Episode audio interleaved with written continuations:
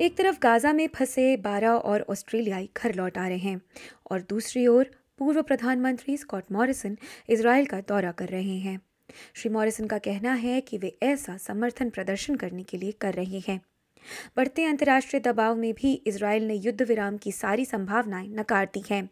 Israel का कहना है कि उनकी सेना ने गाजा शहर को चारों ओर से घेर लिया है, जिससे फिलिस्तीनी इलाका दो हिस्सों में बंट गया है। अब जब इस संघर्ष की आँच पड़ोसी देश लेबनान पर खतरा बनकर मंडरा रही है, अमरीकी राज्य सचिव एंटनी ब्लिंकन इलाके की राजनीति में कूटनीतिक चर्चा कर रहे हैं। ऑस्ट्रेलिया के 12 और लोग गाजा से वापस घर लाए गए हैं वे रविवार को कमर्शियल फ़्लाइट से सिडनी लाए गए इससे पहले चार लोगों का एक परिवार एडलेड और तीन लोगों का एक परिवार मेलबर्न पहुँचे थे ये वो जोड़ा है जो अभी गाजा से लौट कर आया है इनका कहना है कि बीते कुछ सप्ताह उनके लिए अत्यधिक भयावह थे It's been three weeks for us. We just been we we a nightmare. We cannot work. We cannot eat. We cannot just this. Thanks for the Australian government and the Foreign Affairs for helping us and also for some of the MPs here in the parliament. They stood behind us for negotiation with Israel, Egypt and everybody. So it's much, much appreciated.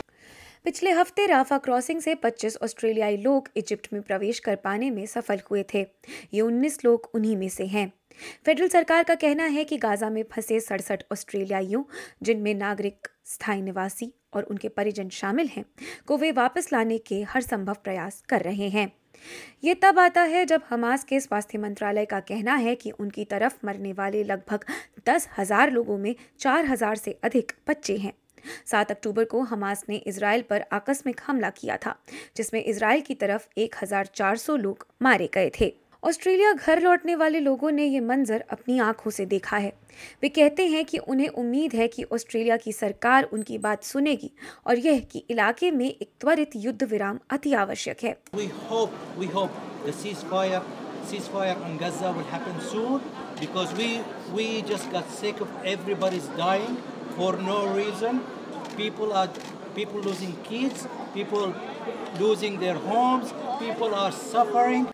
पर पूर्व प्रधानमंत्री Scott Morrison जो अपना समर्थन प्रकट करने Britain के पूर्व प्रधानमंत्री बोरिस जॉनसन के साथ इसराइल पहुँचे हैं कहते हैं कि वे युद्ध विराम के पक्ष में नहीं हैं। In terms of a pause in our discussions today there is is a willingness to ensure that there is humanitarian support but we do you provide a a pause and a ceasefire to allow Hamas to regroup To get themselves in a position to resist even further, I mean, th- this is this is the play from Hamas, and we've got to be careful not to be suckered into it.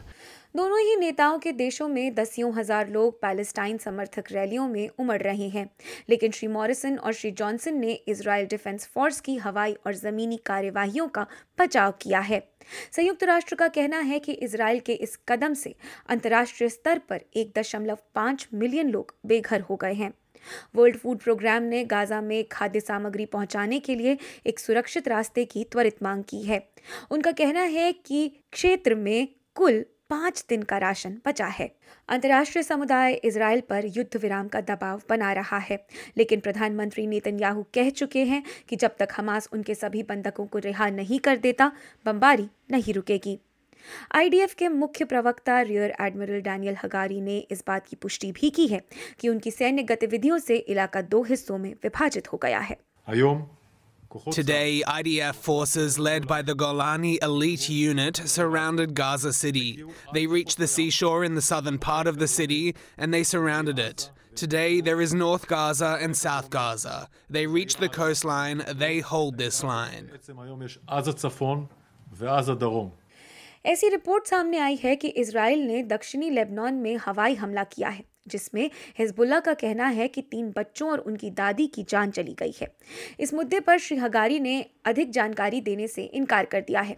लेकिन Israel का कहना है कि उन्होंने लेबनानी लक्ष्यों पर अपनी खुफिया जानकारी के अनुसार ही आक्रमण किया है। इस हमले के बाद जॉर्डन समेत दूसरे मिडिल ईस्टर्न देशों की यात्रा कर रहे अमरीकी राज्य सचिव एंटनी ब्लिंकन गहन समस्या में पड़ते नज़र आ रहे हैं, जहाँ उनकी कूटनीति भी इलाके में फैलती हिंसा को संभालने में नाकाम होती दिख रही है। श्री ब्लिंकन बीते दिन अचानक वेस्ट बैंक भी पहुँचे, जहाँ हिंसा और इजरायली हमलों में 140 लोगों ने अपनी जान गंवा दी है। उन्होंने यहाँ भी पैलेस्टाइन अथॉरिटी अध्यक्ष महमूद अब्बास की युद्ध विराम की मांग को नकार दिया। उनका कहना है कि युद्ध विराम हमास को एक बार फिर एकत्र होने का मौका देगा, लेकिन उन्होंने कहा कि पैलेस्टीनियन अथॉरिटी को इलाके के भविष्य में एक अहम भूमिका निभानी होगी। If you project forward uh, to the future, uh, what we all agree is that in defining that future, in shaping that future for Gaza, for the West Bank, and ultimately uh, for a Palestinian state, Palestinian voices have to be at the center of that.